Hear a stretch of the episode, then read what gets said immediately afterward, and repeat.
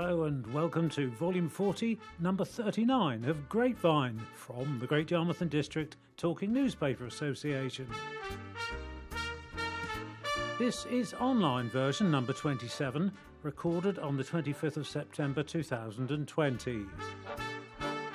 In this week's news, reactions and more news on the Acle Straight dualling on the week that saw us subjected to more national government rules, with several glimpses of the situation locally. And more grey sails than you can shake a wind farm at appear on Scroby. Hi, I'm Graham, your presenter, and joining me from home is this week's newsreader Andrew, plus another weird tale from Andy. As usual, though, the news is first, and we start this week with more on the seemingly never ending saga of the Acle Straight dualling. We've had two items this week, one on Tuesday and one yesterday afternoon. The Tuesday item was reaction from local MPs. Furious councillors have pledged not to give up the fight over the dualling of the A47 Acle Straight and said they believe it can still get on the government's next wave of road schemes. At a meeting of Norfolk County Council last week, Highways England officials said the dualling of the notorious stretch would not be included in schemes from 2025 to 2030, known as Road Investment Strategy 3. Peter Havlicek, Highways in England programme lead for the A47, had said, The Acle Straight, as it currently stands, is not in the next tranche of potential projects coming through. I know there's a tremendous amount of lobbying that has taken place by a lot of businesses and local authorities on various improvements on the A47. That sparked anger from councillors, and at a meeting of the full County Council on Monday, they said they would not be giving up the fight. Graham Plant, Deputy Leader of Norfolk County Council and former Great Yarmouth Borough Council Leader, said he urged the Council to write to MPs to keep up lobbying over the road. He said it was unacceptable that Highways England had yet to do any physical work on the £300 million worth of work which has been earmarked for the A47, including the dualling between Easton to North Tuddenham, from Blofield to North Burlingham, and the changes to the Thickthorn junction. And he said it was wrong that Highways England had signalled the Acle Straight would not be in the next round of schemes without any consultation. He said, It does seem to me that Highways England are completely off track as far as Norfolk is concerned.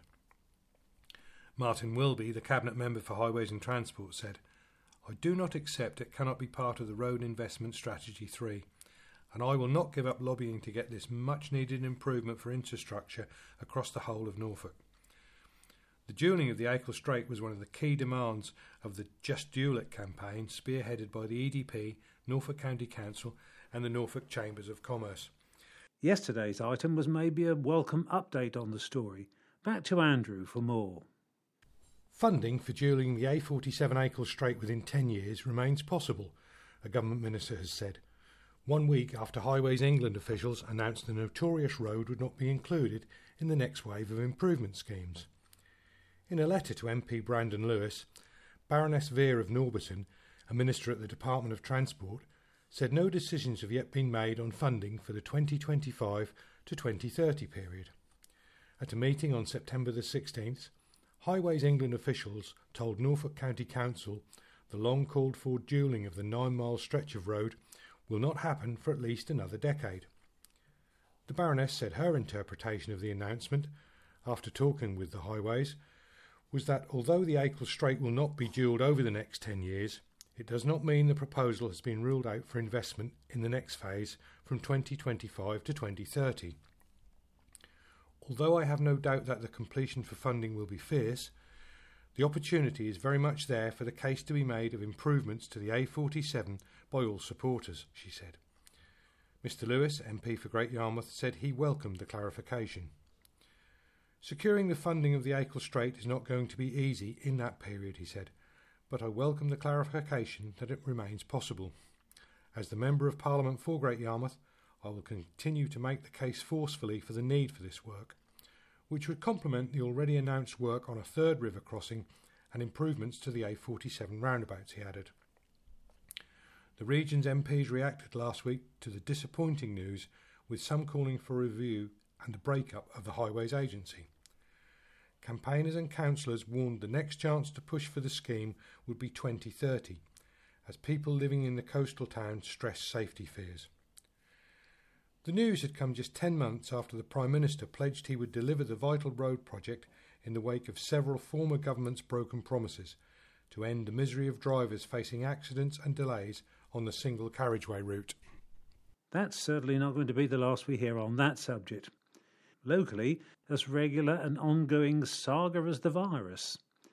Anyway, plenty more subjects coming up as we ask Andrew to continue with the first part of the other news. Say hello, Andrew. Hello, everyone, and welcome to Grapevine. It's Andrew back with you again. And where have these last four weeks gone, I ask? We have our usual magical mix of news, views, and stories from around our area, so let's get underway. A Great Yarmouth Primary School is one of eight in the country to be given Champion Heritage School status for its commitment to teaching pupils about what makes where they live so special. St George's Primary and Nursery on St Peter's Road received the prestigious award from Historic England in recognition of its efforts to educate students about the history of the town. After signing up to the Heritage Schools pilot programme in 2012, St George's has embraced local culture by embedding history into everyday teaching and will now receive £1,000 from Historic England to carry the project forward. Head teacher Melody Fern said, Here we aren't just a school but a family. We see the wider town and its community and heritage as part of that family. I feel it is an honour to have been nominated to be a champion heritage school and I'm extremely pleased that the hard work of the staff, children, parents, governors, and community partners has been recognised at a national level. We look forward to helping inspire others to get involved and enjoy their local heritage too. Heritage led events run by the school since 2012 range from film showcases, murals, and heritage treasure trails, school research into First World War heritage, to the welcoming back of the refurbished school memorial plaque. But now Historic England wants the school itself to help lead heritage based learning and inspire other schools to do the same. In a statement, Historic England said, These projects could involve testing new local heritage education resources, developing a panel of young heritage ambassadors, and sharing best practice in heritage teaching. Kate Argyle, manager for Historic England in the east of England, said, St George's is thoroughly deserving of champion heritage school status and will serve as an inspiration to other schools looking to incorporate local heritage into their curriculum. Research has shown that knowledge of local heritage gives children a sense of pride and identity about where they live, and an understanding of how it fits into the history of the nation. Exposure to local heritage also has a positive effect on mental well-being. Now to uh, more coronavirus news, and the entire staff of a sports shop are self-isolating after multiple workers tested positive for COVID 19. The JD Sports branch in Marketgates, Great Yarmouth, was closed on Tuesday following the positive tests, but has since reopened with a new team. A spokesperson for the store said, We can confirm that a small number of employees at the JD Sports store in Great Yarmouth, Norfolk, tested positive for coronavirus this week. As such, we took the precautionary measure to close and deep clean the store with all employees being asked to return home to self isolate. Following the completion of the deep clean, the store has now reopened with a new team of employees from other stores. The health and well-being of JD's employees and customers remains its highest priority. As such, we have implemented a series of measures to ensure retail colleagues and customers can work and shop safely in a store whilst practicing social distancing. The measures include distancing signage, hand sanitisers, screens, quarantining return stock for 72 hours, and keeping changing rooms closed. Marketgate Centre manager Nick Spencer said, As a centre, Marketgates is following government guidelines, educating tenants and shoppers on good hygiene practices, and the landlord is incurring additional costs to ensure a safe shopping environment for everyone. And 43 Norfolk care homes have at least one case of coronavirus, including 16 with two or more, which is classed as an outbreak, a report has revealed. The figures were revealed after Norfolk's Director of Health, Dr. Louise Smith, warned that the number of COVID 19 infections in the county was, to quote, creeping up. Norfolk County Council revealed there were 27 care homes across the county which had one case of coronavirus as of Tuesday morning. There are also 16 care homes with outbreaks. An outbreak is defined as two or more people experiencing a similar illness which appears to be linked to one place. In total, there are 58 people in care homes who have contracted the virus. Of these, 45 people are employees and 13 are residents. At a Cabinet scrutiny meeting on Wednesday, Dr. Louise Smith said none of the outbreaks caused significant concern at this stage. She said, We are continuing to manage outbreaks on a daily basis. I'm very pleased to be able to report that at this stage, the outbreaks in care providers are generally quite small. That has not always been the case. Earlier in the pandemic, related to the first peak, we did have unfortunately some larger significant outbreaks in care settings, particularly in residential care homes. On Wednesday, council bosses also confirmed positive coronavirus cases in eight Norfolk schools, although none of these were classed as outbreaks. Schools where pupils who have been told to self isolate because of a positive case include Arden Grove Infant School and Nursery in Hellesdon, Wymondham High School Academy, and East Coast College in Great Yarmouth. A council spokesman said Norfolk's public health team is working with colleagues from the County Council's Learning and Inclusion team and Public Health England to ensure early years settings, schools, and academies have the advice and support they need to manage any incidents where children, young people, and members of staff display symptoms of COVID 19 or test positive to, for the disease to prevent the spread of the virus. Education settings are working hard to ensure that they are meeting the guidelines around infection prevention at the same time as supporting children's learning and well-being. And now a couple of stories of people's very notable achievements. A couple who met and married in Great Yarmouth 60 years ago are celebrating their diamond wedding anniversary. Michael O'Keefe, aged 91, and his wife Christine, who's 80, got married in St Peter's Church on the 24th September 1960, and they had the wedding reception at the Star Hotel and have been together ever since. Mr. and Mrs. O'Keefe's daughter Beverly Deverill and her husband were going to surprise them with a meal at the Star Hotel, where the couple were expected to celebrate their 60th wedding anniversary, where they first met in 1959. However, following the temporary closure of the Star Hotel due to the pandemic, the plans were scuppered. But now the couple will be celebrating the occasion with Beverly and her husband at the Charcoal Grill, where Michael has ordered Christine's favourite meal of lobster. Talking about when he met Christine, Mr. O'Keefe said, we met at the Yare pub in 1959, and I worked at the Pleasure Beach at the time. We've been married for 60 years now, and I think as long as you are happy as a couple, that is the main thing. My daughter and her husband were planning a surprise meal for me and Christine at the Star Hotel, but those plans have been scuppered due to the pandemic. We were planning on perhaps going somewhere together as well, but that is not possible anymore either. Mr. and Mrs. O'Keefe spent the first three years of their marriage living in London but decided to return to Great Yarmouth in 1963 and have lived in the town ever since. The couple also have three grandchildren in their 20s and one great grandson who's two years old. Mr. and Mrs. O'Keefe both reflected on the fact that since 1960 time has flown by and that they expect their 60 year wedding anniversary to be like an ordinary day this year. When asked the secret to a long marriage, Mr. O'Keefe replied, Just be true to one another. Well, big congratulations to them.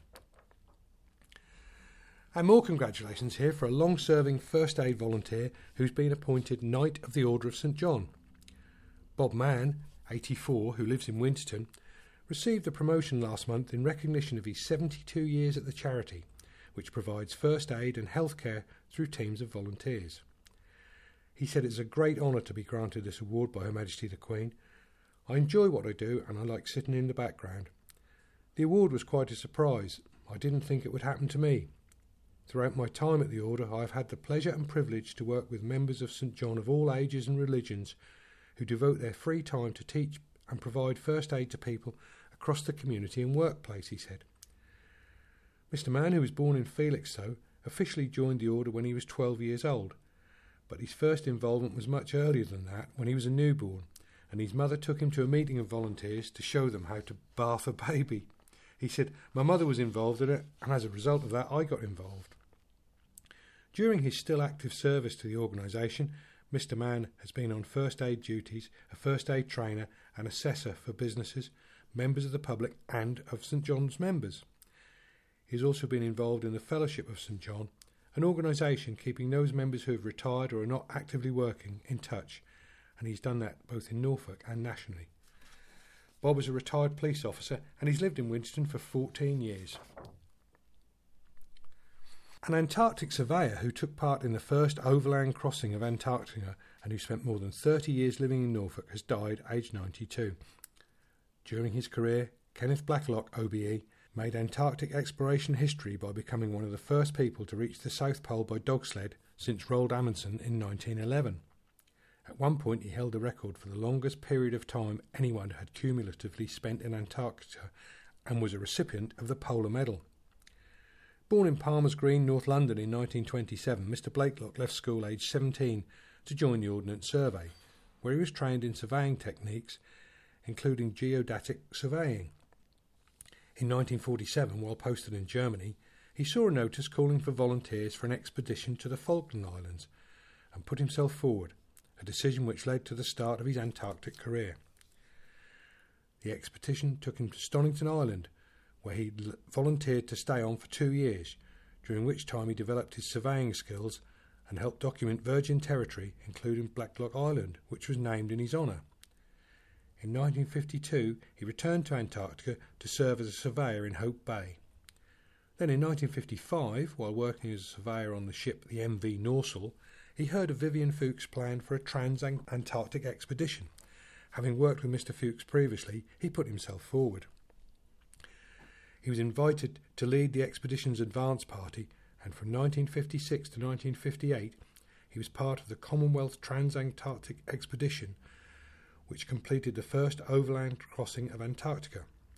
He was also one of the team to be the first to reach the South Pole by dog sled a first since Amundsen had reached it there way back in 1911. Following the expedition, he was awarded the Polar Medal with three bars for his services to the Antarctic exploration. In 1962, he married Elsie Elliott, and the following year the couple moved to Hoveton, where they raised their children, and where Mr. Blaiklock remained until 2003. Following the completion of the Trans-Antarctic expedition, he continued to take part in Antarctic expeditions and would often be away from his family for two years at a time. And when not in the polar region, Mr. Blaiklock worked out of Great Yarmouth, carrying out surveying work in the North Sea, and he retired in 1996. He died on September the 20th, aged 92, and he's survived by his son, daughter, and his two grandchildren. What an interesting life that man led. And staying with a vaguely nautical theme, um, Images of old England's maritime trading will be rekindled this weekend as a ship sails into the Norfolk coast bringing oils, chocolate, honey, and spices. New Dawn Traders, an experimental import business dealing exclusively in fair trade products, will conjure images of England's seafaring glory days as it anchors its schooner in Great Yarmouth on Sunday after sailing around the East Anglian coastline. The sail cargo event will be taking place at the historic South Quay opposite the town hall, with once exotic goods such as Portuguese olive oil, honey, almonds, olives, salt, chocolate, coffee, mezcal, and port wine on sale. All products are from sustainable farms based in Portugal, Trinidad, and Colombia. Basing their operations in Cornwall, New Dawn traders have been sailing schooners for imports and exports since 2013. And Sunday's event will see the ship arrive under the steady hand of Master Mariner Jean Francois Lebleu. Founding director Alexandra Geldenhuys said the company prides itself on relying solely on wind power as they believe it is the best to make zero compromises when it comes to earth care, people care, and fair share. And while it may take longer to grow a market in this way, having a direct supply chain between family farms and customers makes it a win win situation for all involved, she said. In future, New Dawn Traders plans to continue with existing voyage routes, as well as increasing its trade routes and supply chains. They also aim to expand their fleet to increase business for suppliers and customers. And anybody interested in purchasing goods from the gallant ship can do so by ordering online at openfoodnetwork, that's all one word, .org.uk forward slash new hyphen dawn hyphen traders hyphen gy forward slash shop hashtag forward slash shop. Please don't ask me to repeat that. Alternatively, products will be available quayside on Sunday. However, they will be on sale at regular retail price as opposed to lower rates when bought online. Goods ordered online can be collected from the Gallant ship on Sunday from Great Yarmouth based original projects in the following week or posted within Norfolk.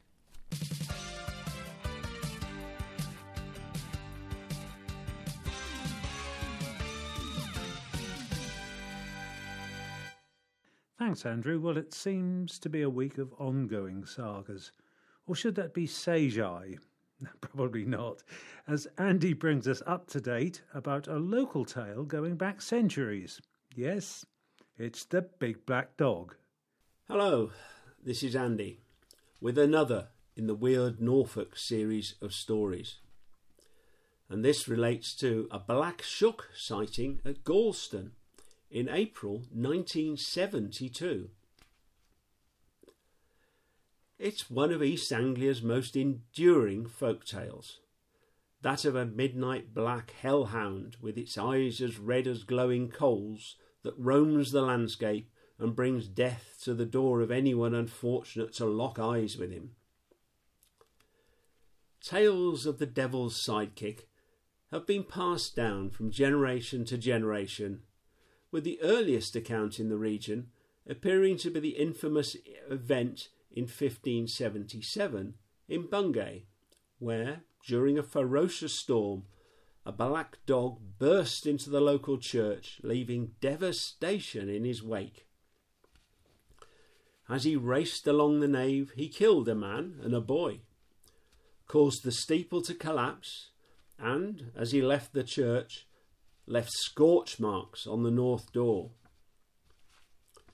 But the stories of Shuck aren't all consigned to history and folklore books. Some are within living memory. In 1972, the Eastern Daily Press reported a strange story from Coastguard Graham Grant, who was on duty at the Gorleston Rescue Headquarters early one morning when he saw something deeply puzzling. He told reporters, Looking to the north at about 4:45 a.m. at daybreak on Wednesday last, April 19th, I saw a large black hound type dog on the beach, about a quarter of a mile north of the lookout. What made me look was that the dog was running, then stopping, as if looking for someone. I watched it for one to two minutes, but then it vanished before my eyes. I kept on looking for a time, but it did not reappear. Mr. Grant added that the beach had recently been flattened by bulldozers, so there was nowhere for the mysterious dog to hide, and he revealed that having only just moved to Norfolk, he hadn't been familiar with the local legend when he saw the Gorleston beast.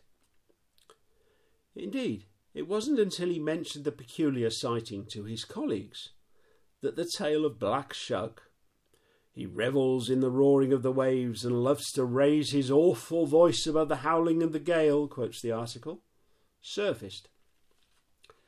Despite local lore suggesting that a sighting of Shuck was a foretelling of doom, it appears Mr. Grant was very circumspect about what he saw as a northwest gale battered the coast, describing it as uncanny. Our coastguards are made of stern stuff. Well, after that shaggy dog story, let's move swiftly on with the second part of the news with Andrew. We start with some news from our tourist industry.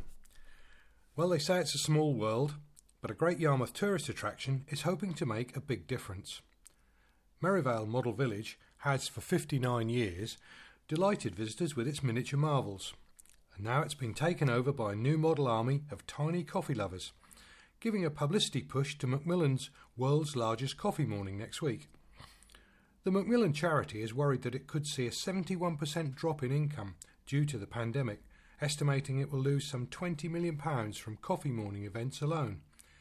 In Norfolk, £351,300 was raised in 2019, including £50,000 in Norwich and £48,600 in North Norfolk. So Frank and Frances Newsom, who own the Merrivale Model Village and have done for the last three years, have chosen to support the charity after Mr. Newsom's experiences receiving treatment for testicular cancer in 1995. The 59 year old recalled the support the charity gave to a fellow patient who was worried that due to his cancer he would not be able to provide for his family. Frank said a Macmillan professional came onto the ward to explain how the charity could support him when he moved back home, and it was just like a weight had been lifted. He needed a new washing machine, and it was Macmillan who paid for a replacement and arranged for it to be installed. Knowing he had some additional support, especially on a practical level, really helped him to see things differently. The attraction will host its own coffee morning on Friday, September the 25th, donating 15% of all tickets to the charity. He said it's great to hear that Macmillan is still doing more of that, providing financial and practical support when families are pushed into the red by cancer, and helping people come to terms with terrifying diagnoses. We hope our villagers will inspire others to take part in their own small way. The business, which turns 60 next year, has, like many others, faced a challenging time as the pandemic forced it to shut up shop during its busy spring and summer season. Following the introduction of the rule of six, the charity has seen an uptake in cake away, where friends and family arrive at a pre allotted time to retrieve their cake, make a donation, and leave. That's a very, very good cause, and well done, and every success to them. Staying with the tourist industry, here's a success story. A man who started out cleaning windows and dusting wardrobes in a seafront hotel when he was 16 years old has now been appointed a director of the business. Grant Smith, 28, from Great Yarmouth, has admitted he wasn't a model student, but loved his Saturday job at the Imperial Hotel on North Drive. The hotel has been run for three generations by the Mobbs family, who have made Mr. Smith its first ever director from outside the family. Nick Mobbs said, My daughters have both made it clear that a career running the Imperial Hotel is not for them at this time. My wife Aileen, who as we know is our very own Aileen, and I fervently wish for the hotel to remain independent. Two years ago, we instigated a training scheme for our management team to teach them how to take responsibility and ownership of their department. After six months, it was clear that this was an area in which Grant excelled.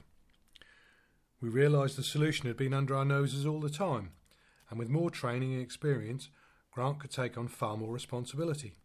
He proved himself yet further during the enforced COVID 19 closure, showing great resilience and determination. The time is right to award him directorship status. Aileen and I can relax a little, take more time off, and play a bit more golf, reassured that our beloved business is in a safe pair of hands whenever we're not here. After school, Mr. Smith had concluded that the plumbing course he started was not for him and asked Mr. Mobbs for a full time job. The owner offered him a hospitality apprenticeship, and Mr. Smith achieved his NVQ level 2, and as they say, the rest is history. He said, It's funny, but I really remember telling Nick when I was 16 that I'd have his job one day. I haven't got there yet, but this feels like a huge step along the way. The longer I worked here, the more I felt passionate about it but I didn't realise how much more there was to it until we started the management training scheme. I love the customer service side of things and making sure our guests and residents have a great time. And Mr. Smith is currently making plans to reopen the hotel's Cafe Crew restaurant at the start of October. People in Great Yarmouth are being invited to contribute to a project which will capture how the town was affected by the coronavirus pandemic. Time and Tide Museum is launching Candid About COVID, appealing for donations of photographs, objects, and personal experiences centred around a pandemic. The campaign runs from Monday, September the 21st until Friday, October the 9th, and anyone who lives or works in Great Yarmouth is encouraged to take part. The project team wants to hear from everyone, no matter how ordinary they deem their experiences to be. Key workers, stay at home parents, students, businesses, and those who are unemployed or working from home. Curator Wayne Kett said, Contemporary collecting is important for any museum, but when we are living through extraordinary times like these, it becomes vital. This project will ensure Time and Tide Museum has properly recorded how the pandemic has impacted the lives of people living and working in Great Yarmouth. It will enable us to engage with the public about the pandemic in the present, but perhaps more importantly, it will help to ensure future generations are able to learn about the coronavirus crisis and how it impacted Yarmouth. Now, there are two strands to the campaign digital collecting, which is with Time and Tide asking people to send in images, videos, scanned documents, audio recordings, or any other digital file which reflects their experiences of the pandemic. And there's the physical collecting, with the museum looking for physical objects linked to COVID 19 crisis. Those who would like to donate can send in a photograph of their object and a description of why it has been significant to them during this unusual time. The museum's goal is to collect a digital archive showing how people and communities in the area experience the coronavirus pandemic. People and families can submit their experiences via the museum's social media accounts or via yarmouth.museums at norfolk.gov.uk. Well, who knows, maybe one of Grapevine's programmes will find its way into their collection. Premier Inn owner Whitbread has warned it could axe up to 6,000 jobs as the coronavirus crisis continues to hit demand for hotel stays. Premier Inns have eight hotels in Norfolk, two in Yarmouth, four in Norwich, and hotels in Thetford and Kings Lynn, and also one in Lowestoft. Whitbread has begun consulting staff and has said it hopes the majority of cuts can be made voluntarily. The group said the cuts would impact 18% of the total workforce across its hotel and restaurant brands, which also includes Beefeater pubs and the Brewers Fayre restaurants. It is hoping a, quote, significant proportion of the job cuts will be made through voluntary redundancy and lowered contracted hours for some staff. Whitbread said the plans came as demand is set to remain subdued in the short to medium term and with the government's furlough scheme coming to an end next month. The job losses also come on top of cuts to reduce its head office workforce by up to a fifth. Alison Brittain, the chief executive of Whitbread, said, With demand for travelling remaining subdued, we are now having to make some very difficult decisions and it is with great regret that today we are announcing our intention to enter into a consultation process that could result in up to 6,000 redundancies in the UK, of which it is hoped that a significant proportion can be achieved voluntarily. Whitbread expects the jobs to go by the end of the year, but it said the vast majority of its 900 hotels and 350 restaurants will remain open. It came as Whitbread revealed like for like sales crashed 77.6% in the six months to August the 27th, after the lockdown forced the closure of its estate. The group said hotel sales growth has been strong since reopening, with those in the UK seaside and tourist locations almost 80% full in August, as more Britons staycationed due to travel fears amid the pandemic. But demand in London and other city centres remained under pressure, with total occupancy levels at 51% on average last month, and sales still 47.3% lower. Well, let's hope that current staycation boom in the UK bodes well for all the hotels and guest houses in our area.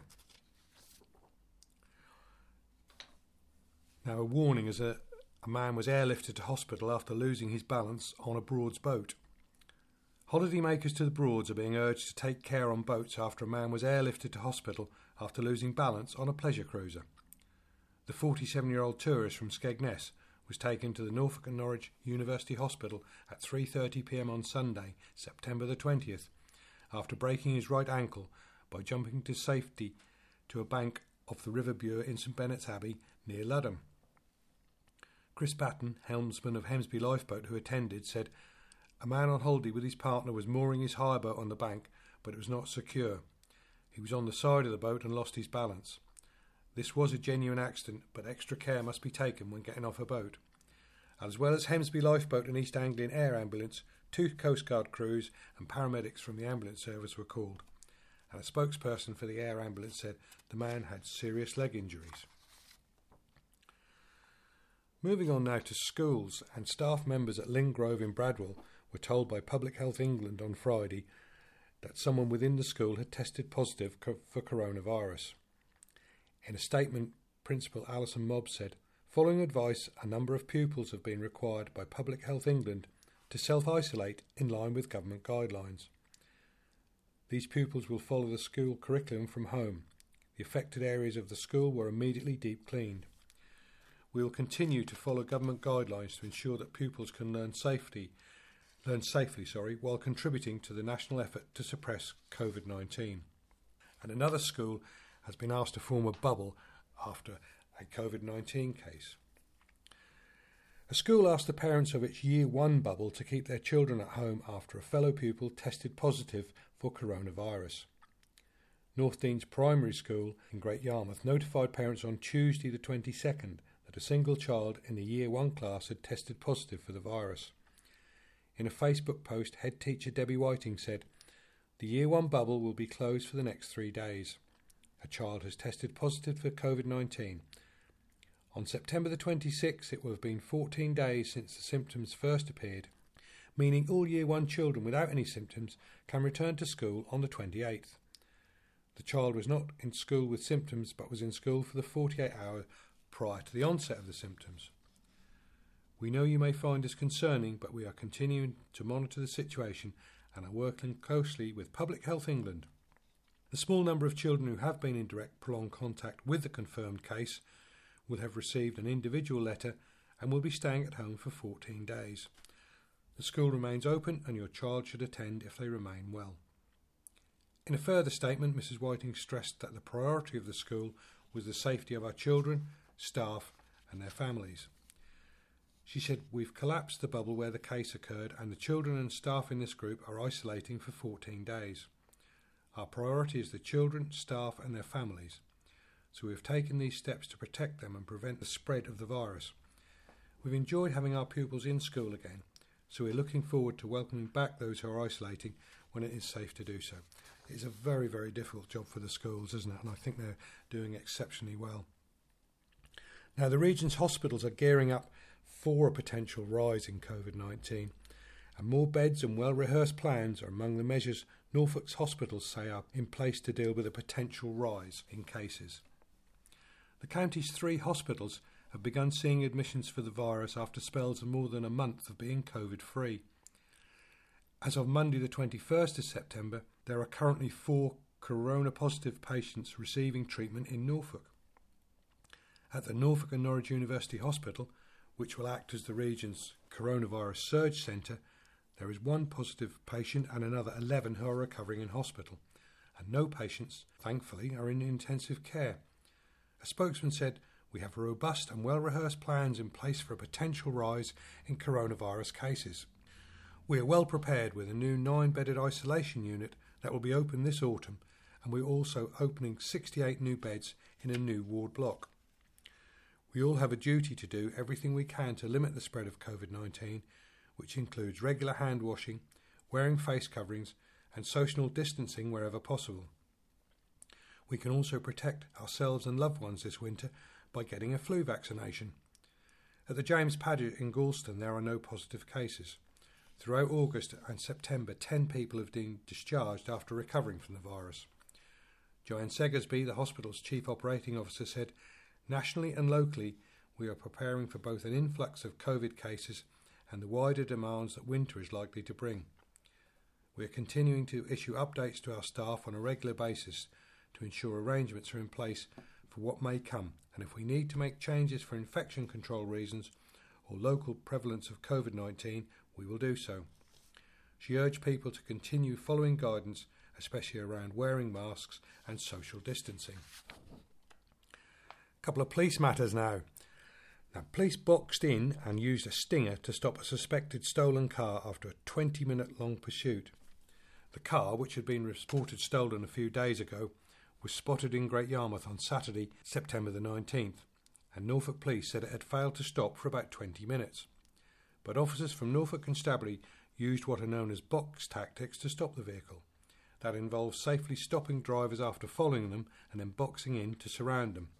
Police then used a stinger device thrown into the road to puncture the car's tyres. In a tweet, Norfolk and Suffolk Roads and Armed Policing hailed the superb teamwork which led to the car being successfully stung. A police sniffer dog has been praised after unearthing a kilo of cocaine and £18,000 in cash during a raid. On Wednesday, September the 16th, the Norfolk and Suffolk Police Dogs Unit, Moonshot Team, and Neighbourhood Policing Team in Great Yarmouth all assisted the Home Office's Immigration Enforcement with raids in the Great Yarmouth area. In a statement, Norfolk Police said Willow, the police dog, helped identify hidden deposits of £18,000 in cash and around one kilo of cocaine. She's a two year old lemon Labrador crossed with a white spaniel, and she has been working for Norfolk and Suffolk Police since November 2019, specialising in drugs, cash, and weapons. After she helped with the operation, a man and a woman in their 20s were arrested. They were taken to Great Yarmouth Police Station for questioning. Following an investigation, the man was then arrested on suspicion of immigration offences and charged with possession with intent to supply Class A drugs. He appeared at Norwich Magistrates Court on Thursday, September the 17th, and has been remanded in custody to appear at Norwich Crown Court on October the 15th. The woman involved was also arrested on suspicion of possession with intent to supply Class A drugs and was also charged with possession with intent to supply Class B drugs and money laundering.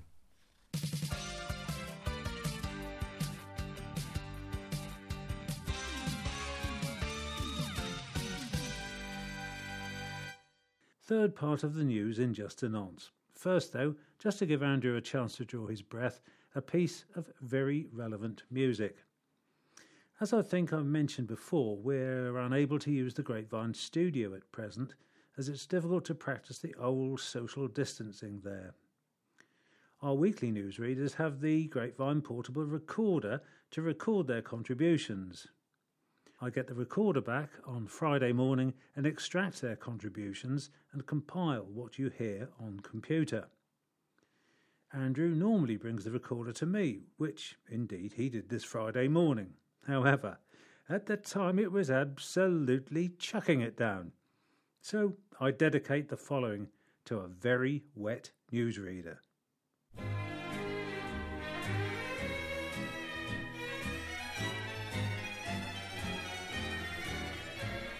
The leaves of brown came tumbling down, remember,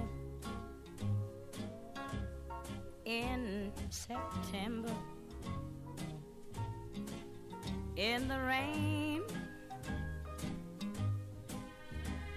The sun went out just like a dying ember. That September in the rain. To every word of love I heard you whisper. The raindrops seem to play a sweet refrain. Though spring is here to me, it's still September. Ooh, that's September. in the rain.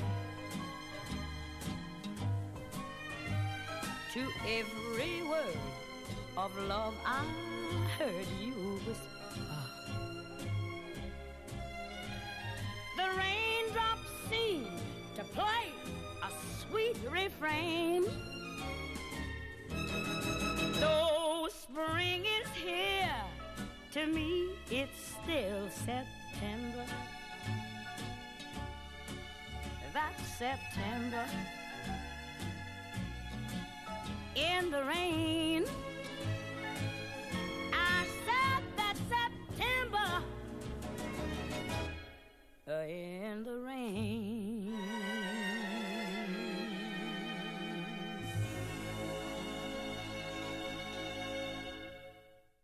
Okay, last part of today's news. Cue a dried out Andrew. And now we have some news from the local and county council sector. A coastal council said that it has learned from the coronavirus pandemic as a new scheme to buy up transitional houses for homeless people is given the green light.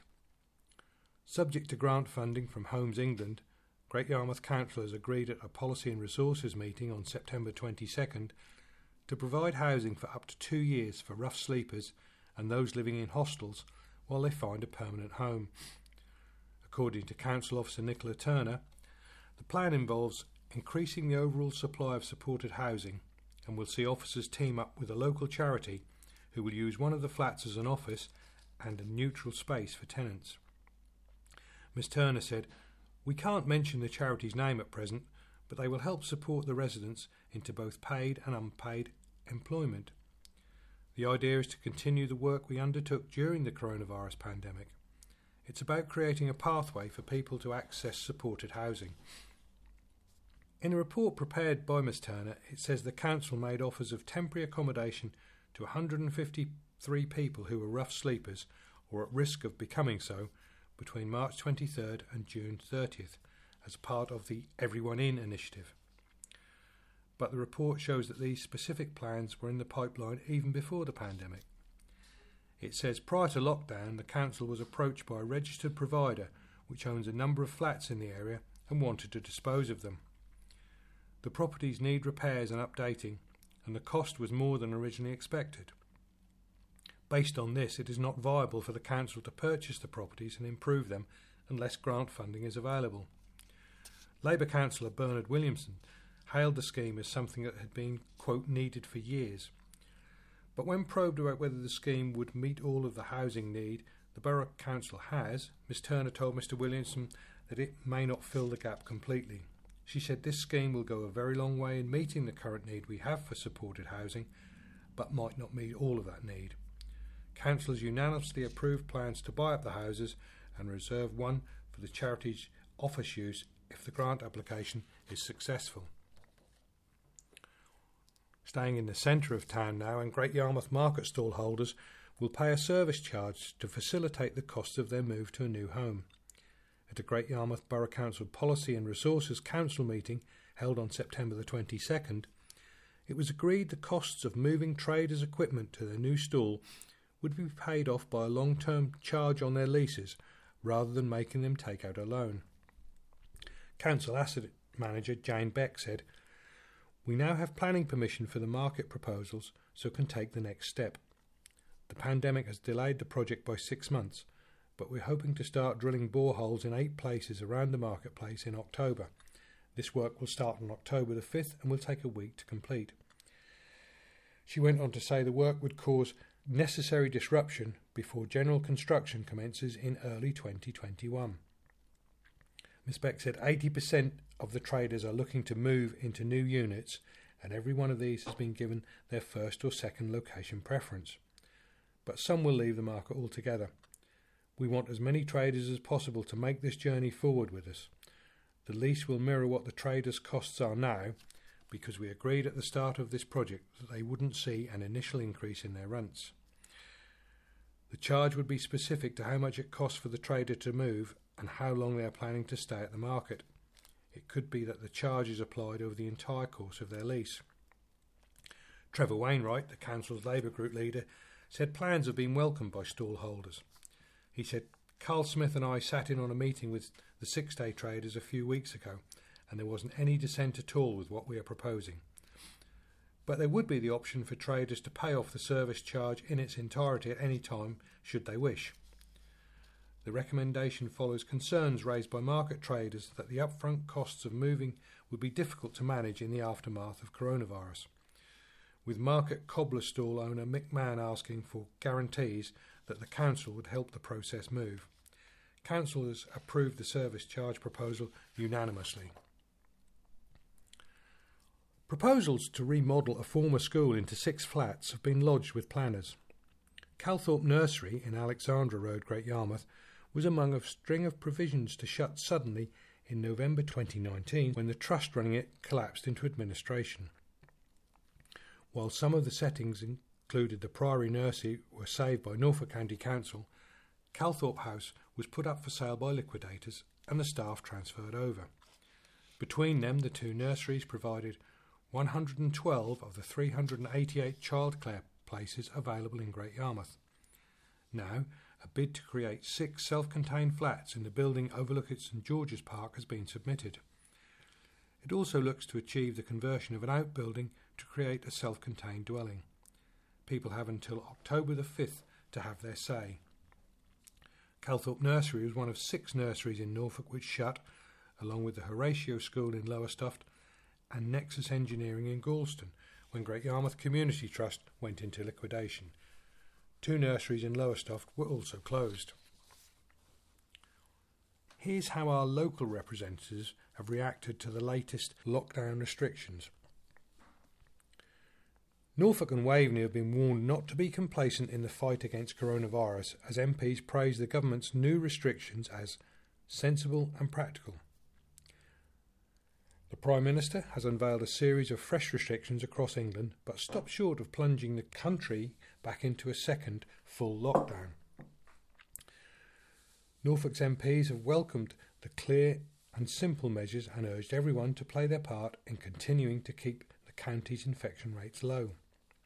Brandon Lewis, Conservative MP for Great Yarmouth, said The Prime Minister has laid out a number of clear and simple measures which, if followed, will help to combat COVID 19, and it is essential that we play our part.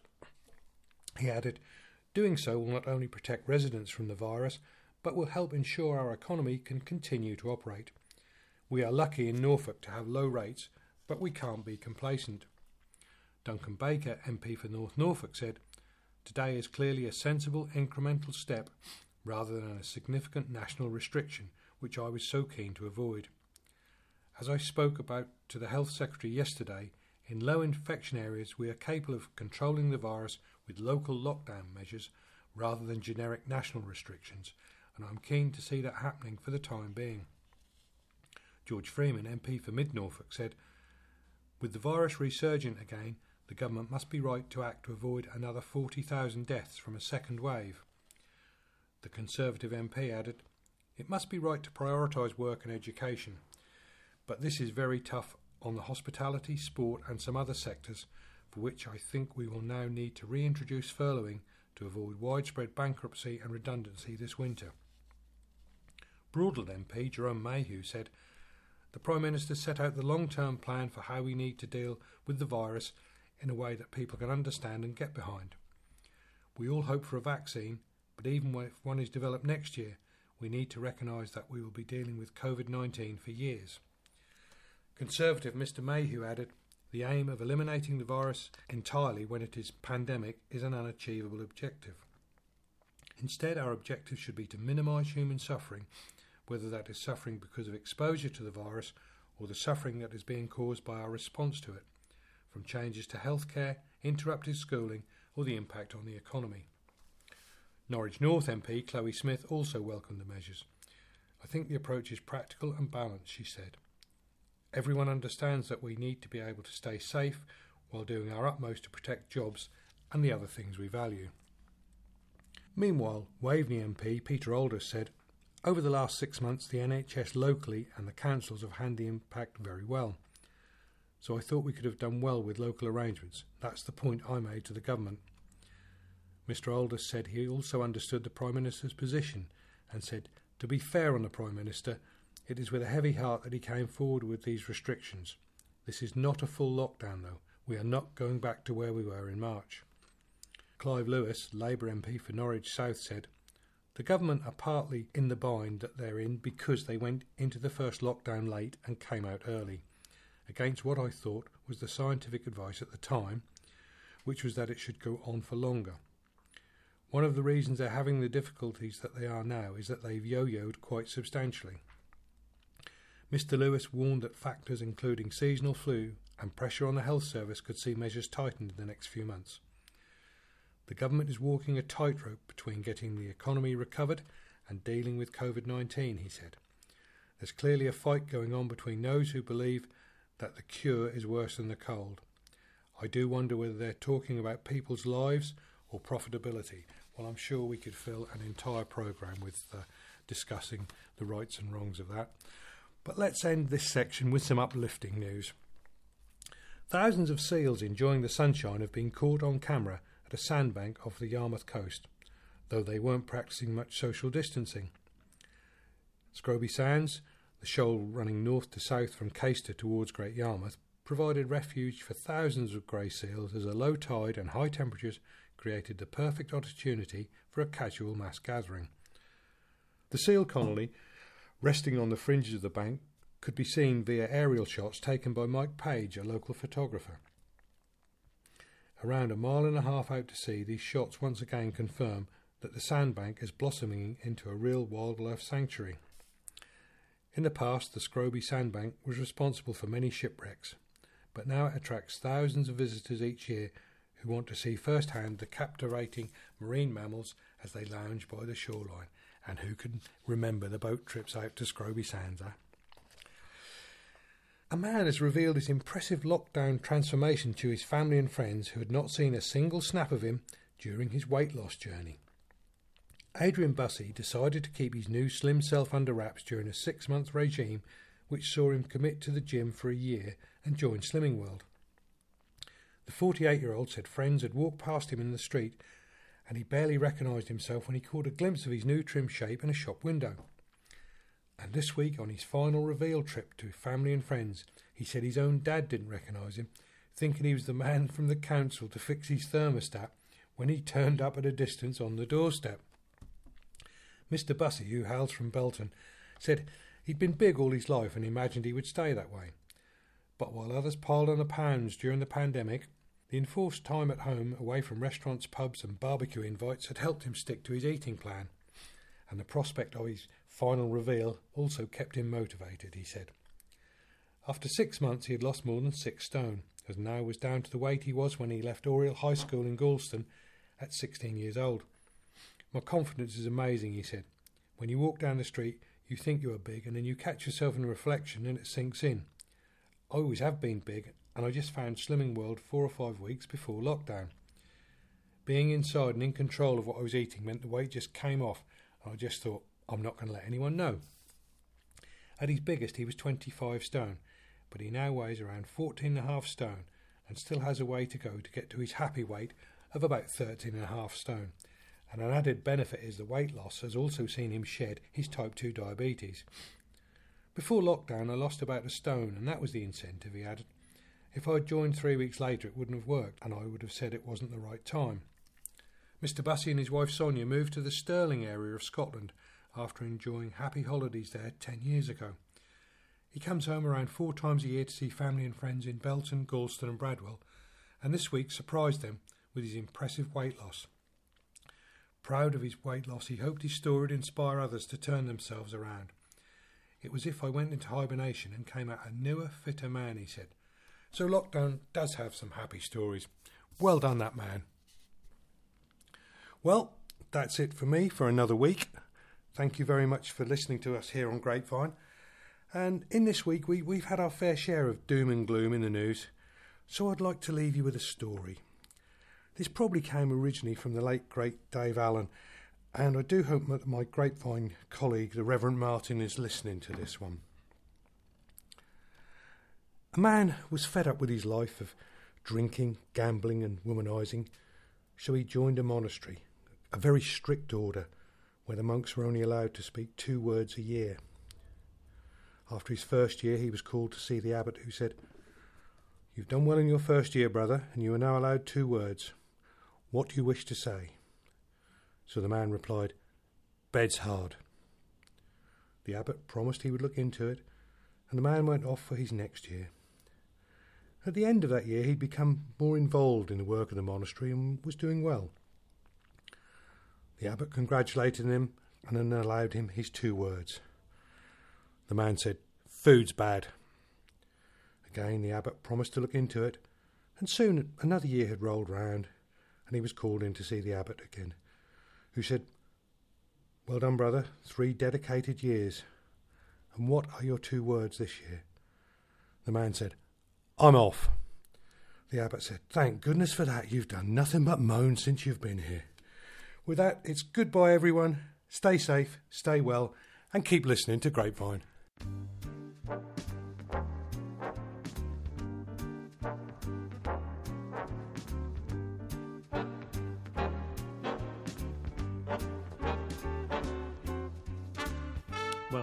All we have for you for this wet and windy edition of Grapevine. Grapevine Volume 40, Number 39 is copyright 2020 of the Great Yarmouth and District Talking Newspaper Association. The content in the main is adapted from the publications of Archant Limited and is used with their consent. However, the Great Yarmouth and District Talking Newspaper Association accept responsibility for editorial decisions made for this recording. Margaret is next week's newsreader, and we will also welcome back Dusty, Julie, and the other Margaret. Please join us again for that. In the meantime, from Andrew, Andy, and myself, it's bye for now. Have a great week and keep well and safe.